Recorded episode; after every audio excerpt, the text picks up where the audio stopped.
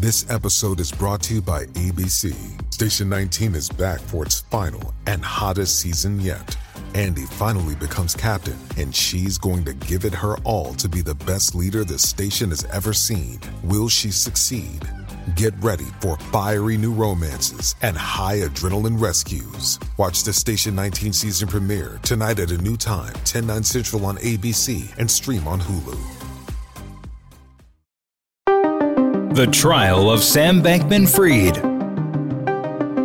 She had the receipts that showed that he pretty much directed her to commit this fraud and to use customer funds, lend out customer money. So, um, you know, I'm curious what unique things that he he will will say. He's obviously really trying to save himself from from that sentence. Um, but at this point, I would be very surprised if the jury came back with anything other than a guilty verdict. Welcome back to the trial of Sam Bankman Fried. I'm your host, Kelly O'Grady from over at Fox Business. So, listen, the big headline today is that Sam Bankman Fried is taking the stand. Now, this is the moment, of course, we've all been waiting for in this trial. Now, plans could always change, right? So, I do have to caveat he's expected to take the stand, uh, but the defense could always change their mind at some point. So, let's walk through the timeline for a second to kind of give you a sense of where we might be going. So, court is back in session tomorrow. That's October 26th. And the defense shared that they do plan to call SBF to testify after a quick witness or two in the morning. If he does take the stand, the defense would question him, then the prosecution would get their opportunity to cross examine him. And timing wise, that would likely take us through the end of the week, right? He's, he's an important witness. Remember how long Caroline Ellison was on the stand for, taking questions from both sides. The defense would also get an opportunity, if they desire, to re question him in what's called redirect. And then the prosecution gets another crack at a recross if the defense were to take that opportunity. So basically, right, to sum it all up, it's a lot of ping pong that we're in for, especially on the most critical person to take the stand uh, in the entire case, right? These past few weeks, we've been watching and waiting to see if he takes the stand. So if you play that all out, we could actually be looking at closing arguments come Monday or at least early next week. And then you've got deliberations, right? It's in the jury's hand. In some cases, we've seen them make a decision within an hour. And then you look at the Elizabeth Holmes case, and it took them a couple of weeks, even around the holidays, which normally you'd be pretty motivated to come to a decision then. So, really, anyone's guess on how long that takes. But I just want to frame it up for you because the past couple of episodes, we've been talking about what an SBF testimony could look like. Right? Taking the stand is incredibly risky as a defendant in your own trial. It's a Hail Mary at best. But it also means the defense thinks the jury needs to hear SBF's narrative. And that can be powerful. Right? He convinced storied investors and celebrity that he's the real deal in the past. But then again, does hearing from the MIT grad who in this trial has been painted as living the high life come off to a jury as someone who did get in over their head, that didn't mean to defraud investors and customers? Or does it come off as someone who played fast and loose with customer money and just simply didn't care? And we've heard from his inner circle that turned on him, and it's been damning. But we haven't gotten that smoking gun, regardless of how you might feel in your gut. I mean, if this was the court of public opinion, uh, it's already done, right? He's guilty. But tomorrow it becomes he said, they said, and who does the jury believe? And the next few episodes, of course, we're going to break down every detail of what Sam says, how it fits into that larger picture from what we've seen in the trial, and what we could expect from the jury. But if you haven't listened to the last couple episodes, I highly recommend checking them out. We had Kevin O'Brien on last week and Sam Enzer on earlier this week. Both are former prosecutors turned white collar defense attorneys. I got their take on what an SBF testimony could mean, and they really brought a lot of nuance, a lot of insights from their previous experience. For example, uh, a couple of things that really stood out to me anything he says could be used in his March criminal trial or all of those civil cases against him. And if he's found guilty, his testimony, the simple fact that he took the defense, or rather took the stand in his own defense, could anger the judge when it comes to sentencing and all those years behind bars he's facing. But both Sam and Kevin agreed it's going to be a very human moment in what thus far has been very focused on numbers and spreadsheets, and they both agreed it is the only chance he has. For now, though, we know what's to come. We're still on a break from court. So, actually, I actually want to turn to what this uh, could mean for the crypto industry and what's going on in the broader market. So let's bring in Natalie Brunell, host of the Coin Stories podcast. She's a former producer, journalist, anchor, professor. I was actually really shocked at all the things she's done looking at her LinkedIn earlier, and literally the most understandable human I've ever heard talk about crypto. So, welcome, Natalie. We're so excited to, to talk to you today. Well, thanks so much for having me. And, you know, going back to what you said earlier about whether or not SBF's actually going to show up, I'm actually reading the book about his rise and fall by Michael Lewis called mm. Going Infinite. And he has the pattern of not showing up at the last minute. So you never know, but it's definitely going to be interesting to see how this plays out. Absolutely. And, and so, right off the bat, you know, I kind of wanted to get your take on what we could maybe hear from, you know, what you're interested to hear from his perspective. Because certainly we have seen him get out there before, craft his own narrative. You know, he was talking to the Wall Street Journal, the New York Times, GMA, you know, you name it, he talked to them. Uh, what do you think uh, we're going to hear? Are we going to hear someone who just really didn't know what was going on? And, and do you think that it's going to be convincing?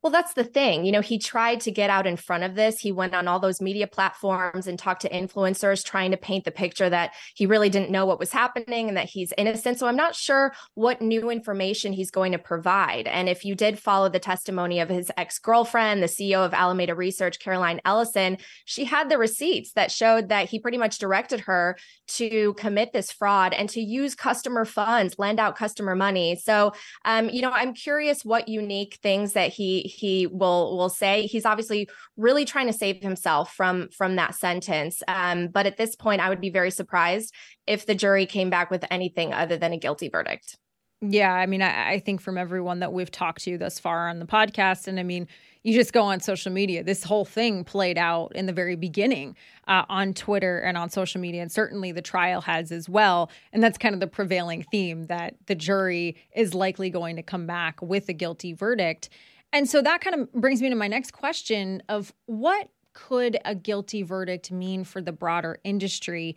Um, you know, is is crypto on trial here almost because you've got this very public figure that had been kind of a, a face for at least part of the industry?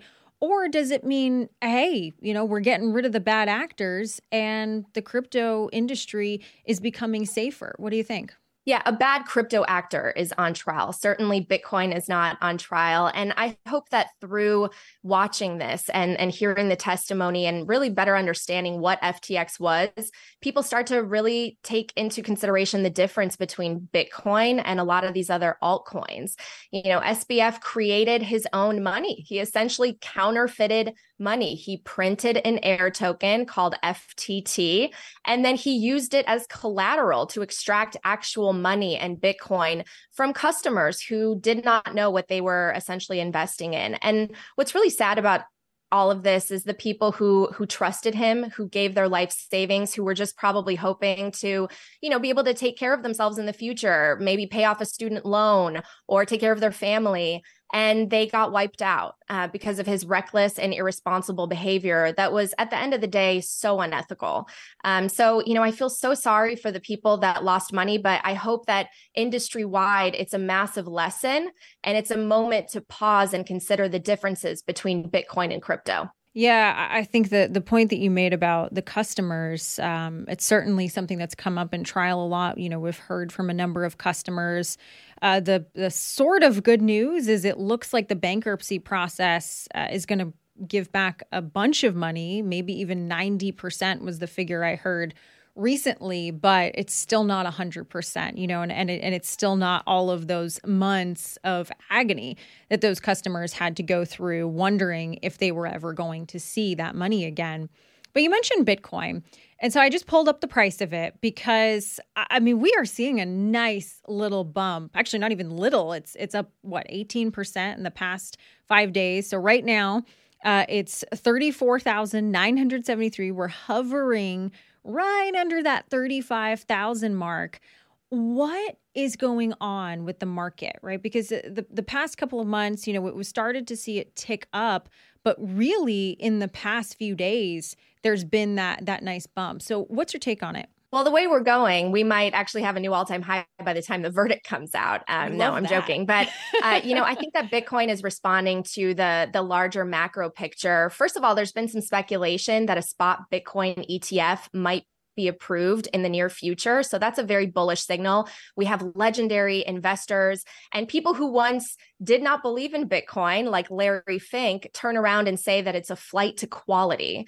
Um, so, so those are some bullish signals. And then we, of course, have the macroeconomic picture as the Federal Reserve tries to to keep rates high and, and tries to, you know, bring down inflation. What we're seeing is some breaking, some cracking in the Treasury markets, and and an overall, I think, realization that this system that we are currently in, the amount of debt that we have is unsustainable. Once mm-hmm. you hike interest rates at to a certain point, we will not be able to fund the government. And so I think people are starting to realize realize that and seek safe haven assets, which ironically is Bitcoin. I know a lot of people have seen it in the past as sort of a risk on asset.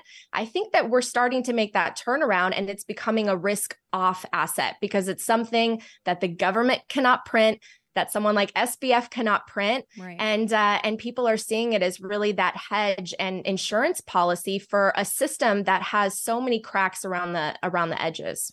And that was the the attractive piece, right? Uh, back when it was over sixty thousand, that this could be a hedge against inflation. We sort of started to read the tea leaves, and I, I think the point that you make is excellent. That you just simply can't keep printing it or minting it, I guess in in this case, uh, but printing it as you can the U.S. dollar, which certainly is is something that I think a lot of folks have trepidation about as we see where this economy is going. You know, the debt that we're dealing with. You mentioned though uh, a spot Bitcoin ETF. I'm glad you brought that up for our listeners. Can you explain what that is and what that could mean for the market?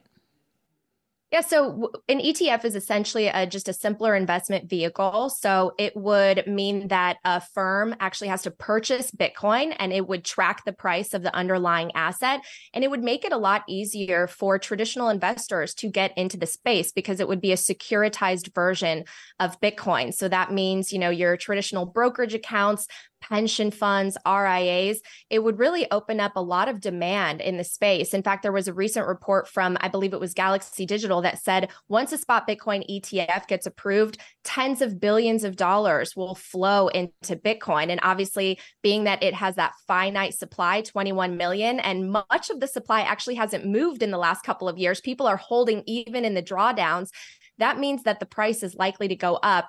And also we have a halving next year. And for people familiar with bitcoin that means that the supply being issued uh, through bitcoin mining is going to be cut in half. So that's kind of a supply shock that also generally coincides with the price going up. So it's really not surprising that you know we've seen the the you know bitcoin price inch its way up but we still are a long way off of that all-time high Sure, but hey, I, I, like what you were manifesting. Maybe maybe we'll get we'll get a new all-time high. Uh, maybe not by the verdict, uh, but but maybe in the next couple of months. But you know, I, I think you're referencing um, the note, the research note by by Galaxy that came out yesterday, and they, they said it was like 14.4 billion. I, I think mm-hmm. that if they were to have uh, that spot ETF or spot Bitcoin ETF, you could see and. I, am really curious to see how that would play out because I think, to your point, it could get a lot of the more institutional investors. It would mm-hmm. project an air of safety, um, you know, mm-hmm. that it's it's not this you know black market or or anything like that which of course we've moved away from significantly but there still is some of that that stigma i think in the minds of more traditional um, risk averse investors and so that kind of brings me to some of the things that we've been seeing from a PR perspective. You know, we have seen uh, the SEC, the CFTC start to first fight over who controls this, which we can get into in a second. Um, but there, there have been a lot of suits, uh, the SEC cracking down on Coinbase, on Binance.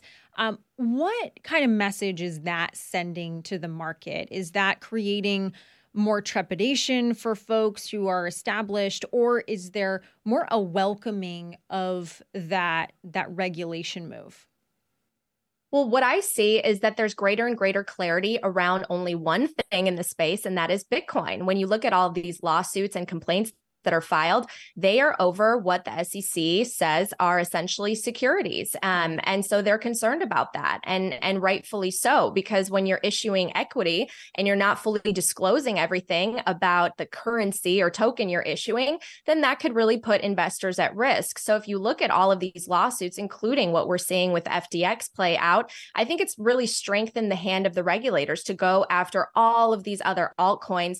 Meanwhile, recognizing that, hey, Bitcoin Bitcoin is the one true commodity and it is the thing with the least amount of uncertainty. So I think institutions are perking up. They're seeing that.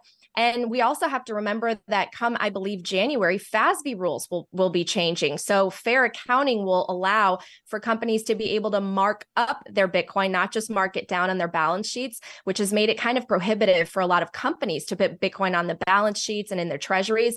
That's about to change as well. So we, we really see the industry overall growing up. We see the bad actors starting to wash out, and Bitcoin is really the winner in all of this. And I, I hope that people take the time time to really really learn about this opportunity because um, it's a transformative technology and we haven't really seen that emerge since the internet. And before that i would say it was the printing press. Um, so this is truly revolutionary and and i'm excited for more and more people to start to to start to understand that this is a legitimate asset class. And I think, you know, right now, especially what's happening with the price with that spot ETF, it is starting to maybe come through a lot of that noise. You know, there's so many different coins out there. And, and, you know, to your point, we've had a number of bad actors that have come to the forefront, of course, with this trial that's drumming that up. But I, I did want to get your take on something that's been in the news the past couple of weeks with uh, the Israel Hamas war that's happening, where folks are are start i think it was the wall street journal that first reported it but we've done some reporting over at fox business you know talked to uh, BitOK which is a, a tel aviv uh, crypto analytics firm that hamas and and some of their allies like the palestinian islamic jihad have been using crypto. Now a lot of folks that i've talked to um, in the industry are saying well actually you know that that's a good thing because any transactions that are made let's say someone donates to uh, a Hamas linked wallet on an exchange or something like that, you can actually track that transaction through the blockchain, which for folks that that aren't aware, it's like a call think of it as a, a public digital ledger that records everything. Um, but once like let's say if you're not donating to a wallet that's that's on an exchange that it's sort of uh, held separately or there's a number of different things that I've been hearing crypto mixing where you can kind of launder the the crypto think about it as laundering the money. I'm curious what your take is on all of that because you know th- this is playing out very very publicly you know social media on different networks on online publications you know everyone's talking about this war that's happening. And then crypto starts to come into it a little bit in terms of how Hamas has been financing things. What does that do in your opinion uh, to the PR around the space Sure, there's a lot to unpack there. I mean, first of all, the people in in the Bitcoin space, they are really looking for a retraction from the Wall Street Journal for that reporting because they uh, mistakenly associated the address of an exchange, which may have you know millions of people's wallets, for a single wallet. And so mm, they overestimated the amount of financing by more than 99%. And so the the reporting in this space, I know that it's difficult to understand some of this technology and the nuances, but you have to, you know, do your verification and your due diligence as a, as a reporter because to put out that kind of information um, really is it's irresponsible. And so, you know, just like any form of technology, it's going to be used by good people as well as bad people, right? There's that saying that you have a knife, it could be used by a surgeon or by a criminal. And so, of course, this as well as internet technology at large, it's going to be used by by bad people. But one of the things you mentioned is the idea of more transparency. You know, blockchain transactions, they're su- pseudonymous. So if you have a good forensic analyst who can track wallets and addresses, you actually have every single transaction right. that can be traced which is uh, actually more transparent than the current financial system which which has a lot of obscurities and, and opaqueness so um, i think that privacy tools will be built on top of bitcoin for the average user who let's face it the average person just wants to be able to keep their information private not to hide something there's a difference between privacy and secrecy right? Bad the mm-hmm. bad guys want to keep things secret. Good people just want to be able to have their their information and their transactions be private and not have uncle sam looking over their shoulder. So i think that this is a, an ongoing conversation. We're going to see a lot of developments in this space but overall i would actually agree with what you said that bitcoin and blockchain is more transparent than the current system. Yeah and and the folks that i've been talking to in the spaces we've been digging into that piece and it uh, have echoed the sentiments that you just shared of being very frustrated that all of these pieces are being conflated because we've actually seen the the forensic accounting that you mentioned in the SBF trial. That's how a lot of the funds, the customer funds that have been uh, gotten back, um, that forensic accountants have used in order to prove out the fraud. It's because a lot of these transactions were taking place on the blockchain. And you know you you kind of if you're an outsider you're thinking oh crypto i don't really understand it. It's kind of murky.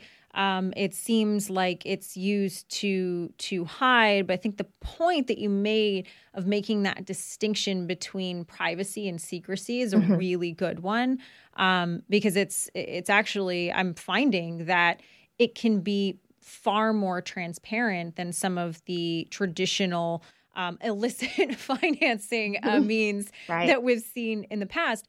I do want to get your take though on kind of an offshoot of of that, which is that one of the the reasons whether it's it's crypto or it's good old cash that people will go to uh, other countries that have let's say regulation that's more friendly to hiding, in this case, uh, certain financial transactions. Uh, I won't name names when it comes to countries, but you know, I, I think we we can all know what I'm talking about here.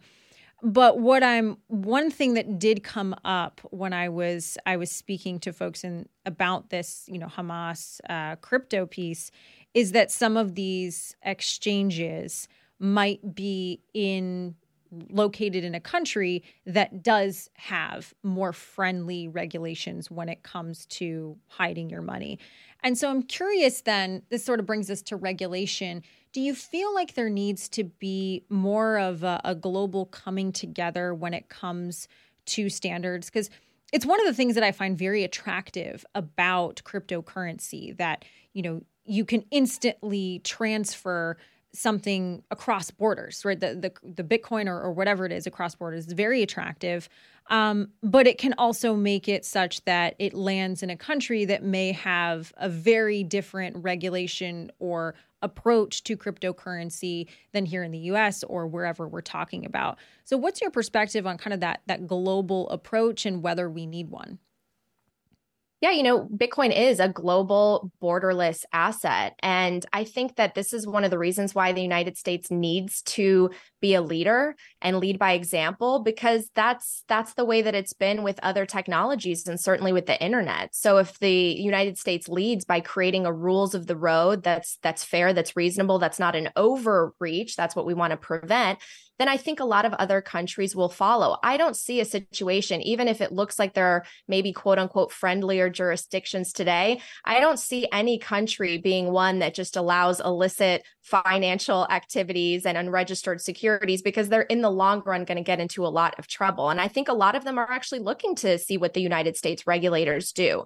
Um, at the same time, again, I'm someone who believes in in actually returning to a sense of free market capitalism mm-hmm. and having the free markets be the referee as opposed to too much government intervention. So I think the rules of the road need to be a framework, but one that's that's fair and healthy um, and allows for for innovation. And so I think that this will continue to to play out. But the but the United States really needs to step up because that's why so many of these companies have decided to go offshore, including right. FTX, um, because they were allowed to get away with more. But what was the result? A lot of people were fleeced, rug pulled, and lost their money. So people really need to be very very careful because once you go overseas, um, you know you're, you're going to have trouble perhaps getting your money back or taking the the the uh, legal measures in order to try to fight back against something like that.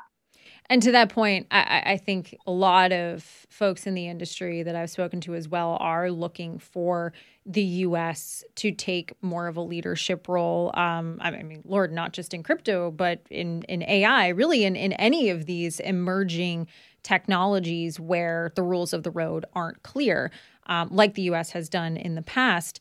And so I, I kind of put the question on you: what what would you like to see? Because from what I'm I'm hearing from you, it's it's really a a tough balance to strike, right? It's it's a thin line in terms of wanting that regulation, wanting those rules of the road, but also not wanting uh, Congress to react or overreact and have too much regulation uh, and too much oversight and kind of undercut the the beauty and the best things about a cryptocurrency and Bitcoin and, and everything about the space that draws people towards it. So what are what are some specific things that you're looking that you would like to see from Congress when it comes to regulating the space? Well, I think the folks in Washington should be really excited about something like Bitcoin because so many people in our country are really having a tough time making ends meet. And this is the best performing asset of the last decade and should really be viewed as the most powerful savings technology so that people can plan for their future, so that they can take care of their families. Because we need a return to a country where uh, the American economic prosperity is a beacon of hope for the rest of the world. And we've lost a lot of that. I think they should also prioritize privacy. You know, imagine if every single um, congressperson's bank account was just out there for everyone to see how much everybody had and what transactions they were making. Oh, you know, maybe obscure it with a pseudonymous number, right? But if you could figure out which one was Nancy Pelosi's or Mitch McConnell's, right, you could do some digging. And and and nobody wants all of their private information sure. out there. And we we have a right to privacy, like I said, not secrecy, but privacy in this country. Um, but I am really optimistic because I took a trip to Washington, D.C. to help educate our legislators just a couple months ago. And I was expecting to have to do a lot of legwork in terms of defining the difference between Bitcoin and crypto and the opportunities in this space.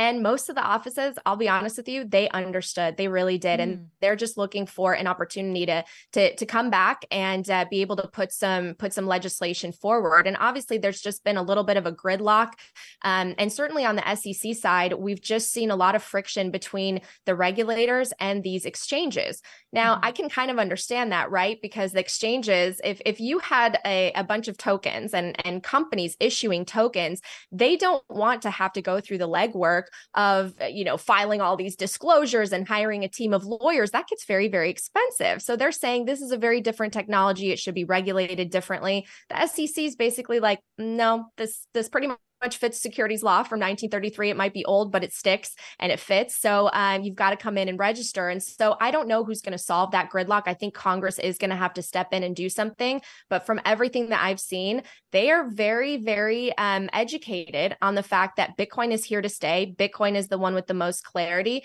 and Bitcoin is a great opportunity for the American people to save. I am so heartened to hear you say that because that's been one of my big fears when you have you know, uh, Congress, folks that aren't necessarily, you know, well versed maybe in in a particular technology. We're certainly seeing that play out uh, with social media, where where folks are are kind of reactive in terms of regulations and protecting children and and you know the, the cat's out of the bag or pandora's box is open however you want to say it when it comes to things like that. And I, have been looking at the crypto industry, wondering that same thing that if the the folks who are going to be making these decisions are they educated enough? Mm-hmm. Um, but it sounds like from your experience that that you were pleasantly surprised. So that makes me that makes me uh, feel very good. so I'm glad that you yeah. shared that. Um, well, and it, and it should be a slow process. It should be really thoughtful because again, if you overreach, if there is a chance that you take it too far, sometimes we can never get those freedoms back, right. right. I mean, and we've seen some of that with even like the Patriot Act. And people, I think, are becoming more and more aware of how much information they're putting out there and who has access to it. And when it comes to your finances, obviously, people want that to be private and they want to be able to be store their value into the future. Right. Well, the the final question that I have for you, and I think I know your answer, but let's say uh, our you know our listeners have been intrigued by the space. They're listening to all of the things about the SBF trial, and they you know want to invest a little bit.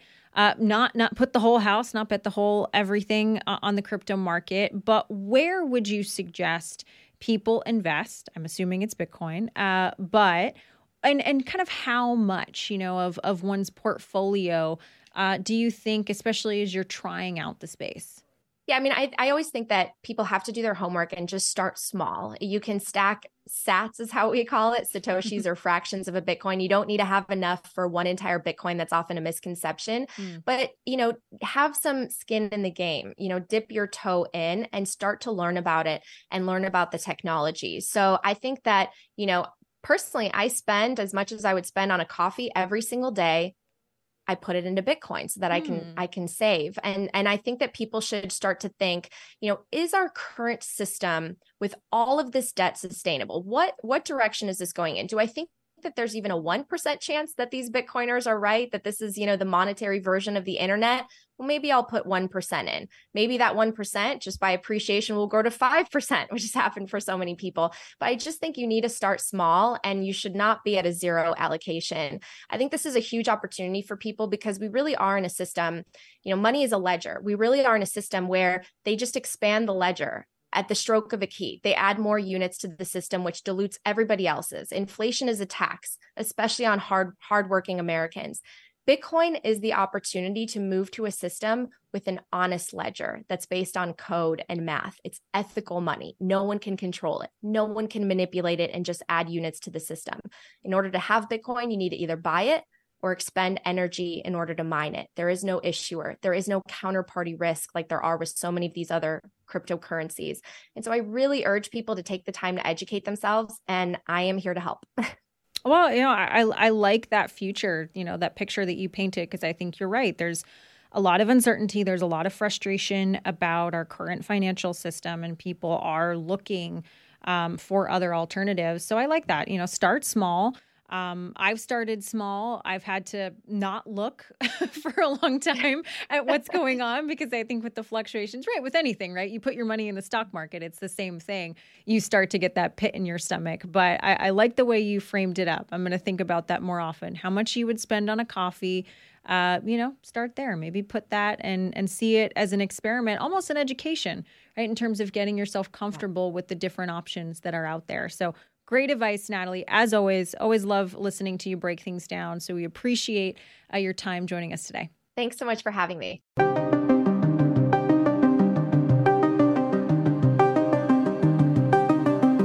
All right, folks, that does it for today. Thanks for listening. Of course, remember to subscribe and tune into future episodes. We are dropping every Monday and Wednesday, and you are certainly not going to want to miss the next one because if SBF does take the stand as his defense is uh, planning to call him to testify, we are going to be breaking down every little thing that he says in the next episode. All right, bye for now. Listen ad free with a Fox News Podcast Plus subscription on Apple Podcasts. And Amazon Prime members can listen to this show ad free on the Amazon Music app.